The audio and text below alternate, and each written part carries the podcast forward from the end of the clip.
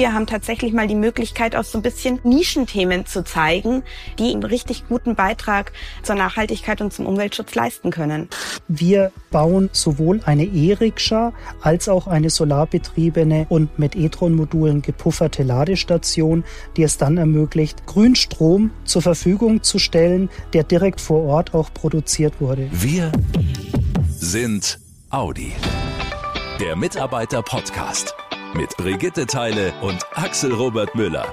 Hallo ihr Lieben. Willkommen zu einer neuen Ausgabe hier im Mitarbeiter-Podcast, in dem wir zum einen klären, warum Audi an einem Festival in Berlin teilnimmt. Und zum anderen, warum die Vierringe was Neues am Start haben, aber mit nur drei Rädern. Ja, ich sehe ihn. Ich sehe ihn. Euren Gesichtsausdruck, und zwar von meinem geistigen Auge. Was? Wie? Wo? Was? Was? Was? Was wollen Theile und Müller da sagen? Wir lösen auf. Es geht um das Greentech Festival in Berlin. Startet jetzt am zweiundzwanzigsten Juni am Flughafen Berlin-Tegel. Und auf diesem Festival wollen die Veranstalter und Teilnehmer einen Blick in eine grüne Zukunft werfen. Tanja Sori vom Audi Event Marketing. Sag mal, wenn es um Zukunftsvisionen geht, ist Audi ja immer am Start. Aber warum ist gerade dieses Festival für die Vierringe so interessant? Das Greentech Festival ist das erste große Sponsoring von Audi im Nachhaltigkeitsbereich, und es ist jetzt kein so ein klassisches Sponsoring, wo wir irgendwo die Vierringe drauf machen. Es ist auch nicht wie eine Messe wie die I A A, wo wir einfach irgendwo eine Eventfläche mieten und da unsere Autos präsentieren und unser eigenes Ding machen, sondern das Greentech Festival ist im Prinzip eine Partnerschaft mit den Machern dieser Nachhaltigkeitsveranstaltung. Wir arbeiten gemeinsam dran, das Festival größer zu machen, da Nachhaltigkeitsthemen zu präsentieren und auch das ganze Thema Nachhaltigkeit so ein Stück weit voranzubringen. Und deshalb ist es, finde ich, eine sehr besondere Veranstaltung für Audi. Mhm. Ja, auch die Location ist ja super, ne? So der, ich sag mal, ausgemusterte Flughafen Berlin-Tegel. Wie genau präsentiert sich Audi auf diesem Event? Also was wird da alles gezeigt? Also wir sind im Prinzip in allen ähm, Bereichen, die das Greentech Festival so bietet, ähm, vertreten. Unter anderem bei den Green Awards. Das ist so eine rote Teppichveranstaltung, wo ein Nachhaltigkeitspreis verliehen wird. Mhm. Dann ein ähm, großer Bereich ist die Konferenz. Da wird ähm, Celia P. aus der Nachhaltigkeitsstrategie wird über Kreislaufwirtschaft ein Panel halten. Doktor Johanna Klevitz wird über Nachhaltigkeit in der Lieferkette sprechen.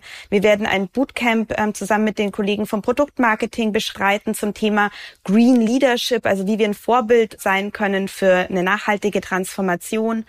Dann unser großer Hauptbereich und so ein bisschen mein Steckenpferd ist die Ausstellung, wo wir fünf Bereiche vorstellen, nämlich das Thema Produkt, Lieferkette, Produktion, Recycling, Wiederverwendung und das Thema Kooperationen, also wie wir Kooperationen mit anderen Partnern machen. Mhm. Da stellen wir rund zwanzig bis fünfundzwanzig Exponate und Themen vor aus allen möglichen eben dieser Bereiche.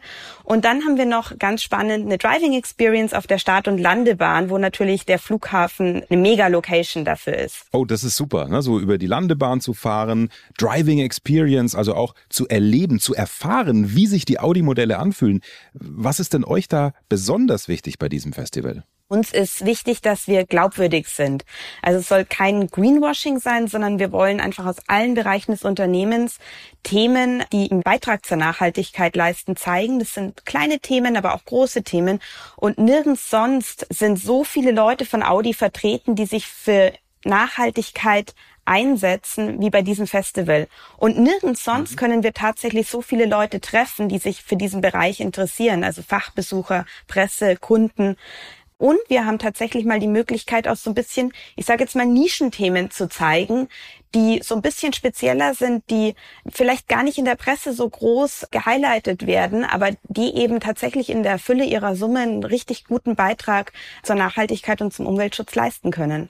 Jetzt ist ja so ein Festival oder auch eine Messe generell keine Einbahnstraße, ne? Also ich kann mir schon vorstellen, die Menschen dort, die für Audi vor Ort sind, die fahren ja nicht nur hin, um die Marke zu präsentieren, sondern sie werden ja sicher auch mal ein bisschen rumlaufen und schauen, Mensch, was machen denn die anderen, was bieten die so an? Gibt es hier vielleicht Anknüpfungspunkte? Also konkret, wie müssen wir uns das vorstellen? Gibt es da, ich sag mal, eine Truppe von Audi, die wirklich nur ausstellt und eine, die nur rumgeht, checkt und Kontakte knüpft, oder macht da ein Team alles? Es gibt ein Team, das im Prinzip alles macht. Wir haben aus total vielen Abteilungen von Audi Experten vor Ort, die eben ihre eigenen Bereiche betreuen. Und natürlich gibt es den ein oder anderen Bereich, der zusätzlich noch ein, zwei Leute schickt, die rumgehen und sich schlau machen, was es sonst noch gibt und Kontakte knüpfen. Aber im Wesentlichen sind die Leute, die bei uns am Messestand als Experten vertreten sind, die nehmen sich dann auch mal eine Zeit, um rumzugehen, um eben Kontakte zu knüpfen. Aber es gibt auch viele von anderen Ausstellern, die eben bei uns vorbeischauen, auch um Kontakte zu knüpfen und uns vielleicht auch das ein oder andere Produkt zu präsentieren, was für uns in der Zusammenarbeit spannend wäre. Insofern ist das so ein richtig guter Austausch unter Experten vor Ort. Kurz noch zum Schluss, auf welches Highlight beim Greentech Festival in Berlin freust du dich am meisten? Als Eventfrau ist es für mich ganz klar zuzusehen, wie aus ganz vielen Puzzlestücken, an denen wir als Eventteam seit November zusammenarbeiten, ein schönes Bild zu sehen. Gerade jetzt durch Corona und die vielen ausgefallenen Events ist es für uns was ganz Besonderes, eben wieder mal eine Live-Veranstaltung zu machen und zu sehen, wie alles sich zusammenfügt. Mhm. Und natürlich gibt's auch noch ein Exponat, auf das ich mich besonders freue, nämlich die E-Rikscha, die von unseren Neckarsulmer Azubis mit der Firma Nunam zusammengebaut wurde. Okay. Und ich hoffe wirklich, dass ich mich da mal reinsetzen darf und eine Runde ähm, auf dem Flughafen durch die Gegend brezen darf. So, und das ist jetzt der Moment, in dem ihr vermutlich genauso verdutzt guckt wie ich. Eine E-Rikscha von Audi. Mhm. Bislang standen die vier Ringe ja immer auch für vier Räder, aber was hat's dann jetzt mit der E-Rikscha auf sich? Das klären wir jetzt mit Joachim Wloka von der Audi Stiftung für Umwelt. Herr Wloka, hat da einer bei einer Wette verloren oder wie kommen Sie bei den vier Ringen auf E-Rikschas? Ja, eine Wette habe ich nicht verloren. Das E-Rikscha-Projekt selber ist entstanden aus einer Idee eines nachhaltigen Start-ups namens Nunam, das an uns herangetragen wurde, okay. an uns, an die Audi Stiftung für Umwelt. Und diese Idee passte perfekt zu unserem Handlungsfeld Greenovation. Und dafür steht ja die Audi Stiftung für Umwelt. Wir stehen für Green Innovation und das Ganze mhm. unter dem Stichwort Green Ovation. Und genau für dieses Handlungsfeld hat sich das Startup mit seinem Projekt beworben. Und zwar ausgehend von Elektroschrott, der auf der ganzen Welt vorkommt. Elektroschrott, der hauptsächlich aus Laptop-Akkus besteht. Und die Idee hat folgendermaßen ausgeschaut. Diese ausrangierten Laptop-Akkus wurden durchgemessen, elektrisch charakterisiert.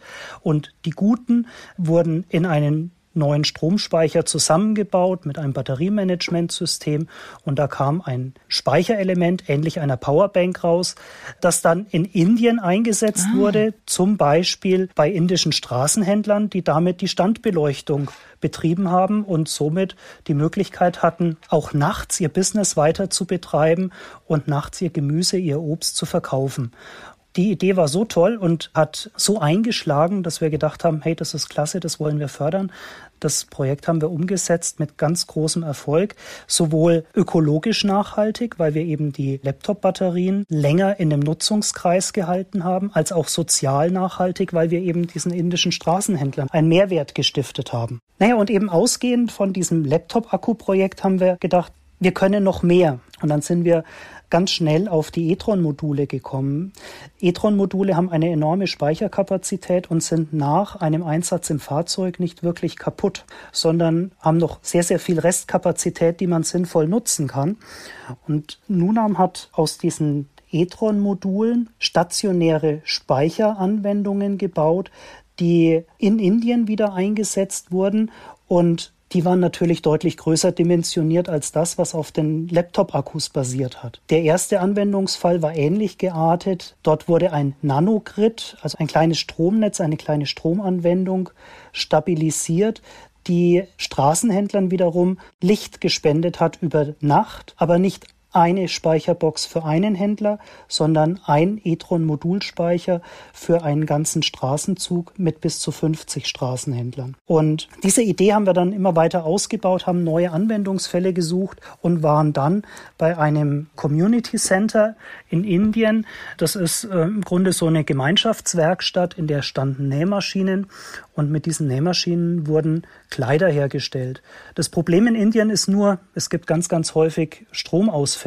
Und das hat dazu geführt, dass die Näherinnen an diesen Nähmaschinen nicht produktiv arbeiten konnten. Die haben an einem Arbeitstag vielleicht um die zwei Kleider geschafft, weil eben zwischendurch immer wieder ein Stromausfall war.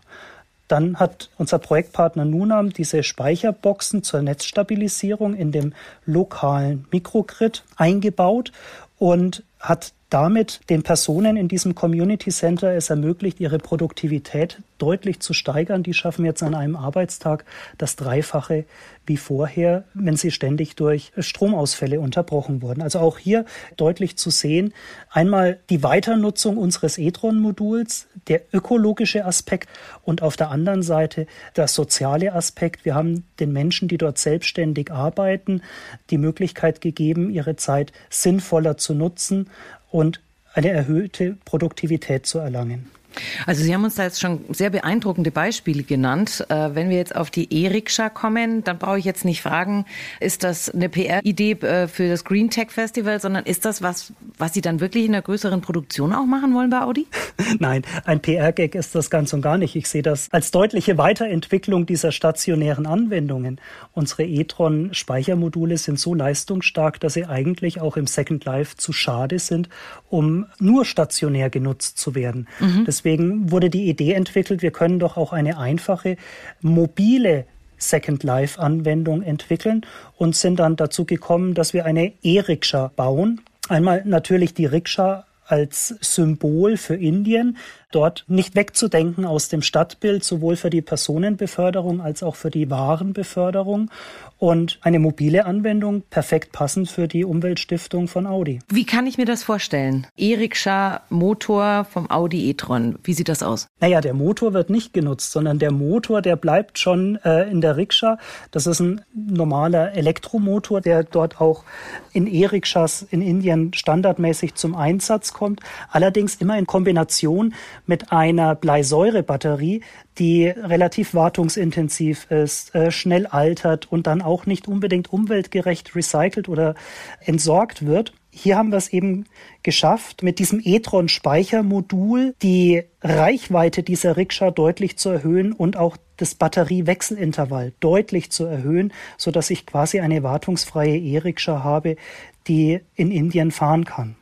Jetzt haben wir ja durchaus in Deutschland auch schon das Problem, dass wir nicht flächendeckend Ladesäulen stehen haben. Das stelle ich mir jetzt in Indien ganz extrem vor. Wie sieht's denn da aus? Also gibt's da an jeder Ecke eine Ladesäule oder wie funktioniert das? Nein, ganz und gar nicht. Deswegen werden wir es nicht bei einer bloßen E-Rikscha belassen, sondern wir gehen auch den Weg, dass wir eventuell sogar in einem Third Life die e-tron-Module in einer solarbetriebenen Ladestation verbauen. Das heißt, wir bauen mit dem Start-up Nunam sowohl eine E-Rikscha als auch eine solarbetriebene und mit e-tron-Modulen gepufferte Ladestation, die es dann ermöglicht, den Nutzern der E-Rikscha Grünstrom zur Verfügung zu stellen, der direkt vor Ort auch produziert wurde. Und das macht gerade in Indien besonders viel Sinn, da dort die Sonneneinstrahlung deutlich größer ist als bei uns in Deutschland. Damit habe ich mit weniger Solaranlagenfläche eine deutlich größere Ausbeute und kann eben die Rikscha sehr gut dort laden. Das ist toll, was Sie da planen. Ich finde das Ganze, ich bin, ich bin schwer beeindruckt gerade. Ja, unsere Azubis waren auch so beeindruckt von diesem Projekt, dass unsere Azubis auch eine solche E-Rikscha bauen wollten. Und das ist genau die Rikscha, die jetzt am Greentech Festival präsentiert wird. Ah. Dieses Showcar-Rikscha der Azubis wurde inspiriert durch das gemeinnützige Projekt der Audi Stiftung für Umwelt.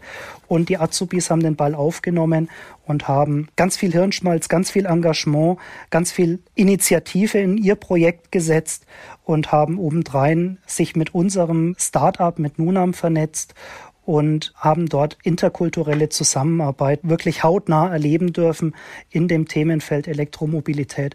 Und das ist einfach fantastisch, was die Azubis zusammen mit Nunam und den Kollegen aus der technischen Entwicklung bei Audi auf die Beine gestellt haben. Hm, wirklich extrem beeindruckend, total sinnvoll. Und das ist ja wieder mal das beste Beispiel, wie wichtig eine weltweite Vernetzung ist. Nachhaltig, wirtschaftlich, ja, und einfach ein tolles Projekt. Ja, ich finde es ehrlich gesagt auch mega. Hm. zwanzig dreiundzwanzig sollen die E-Rikschas mit Second Life Batterien in einem Pilotprojekt erstmals in Indien auf der Straße fahren. Das war also jetzt quasi schon mal ein Blick in die Zukunft mit euch. Was ihr aber jetzt schon nachlesen könnt, ist, wie die Produktion der Showcar E-Rikscha von den Azubis in Neckarsulm abgelaufen ist. Welche Herausforderungen die in den letzten Wochen und Monaten gemeistert haben, wie die Kommunikation mit Nunam in Indien geklappt hat. Das alles steht im Audi MyNet. Ja, und noch mehr Infos zum Projekt findet ihr auch unter w w w punkt audi dash media center punkt d e. Wir hören uns dann wieder zum Monatswechsel mit einer neuen Folge unserer kleinen Nachhaltigkeitsserie bei den Fähringen. Euch bis dahin eine gute Zeit. Und wie immer zum Schluss, passt gut auf euch auf. Macht's gut, ihr Lieben. Schnell informiert. An jedem Ort. Zu jeder Zeit. Nehmt uns mit. Egal wann, egal wie, egal wohin. Der Mitarbeiter-Podcast.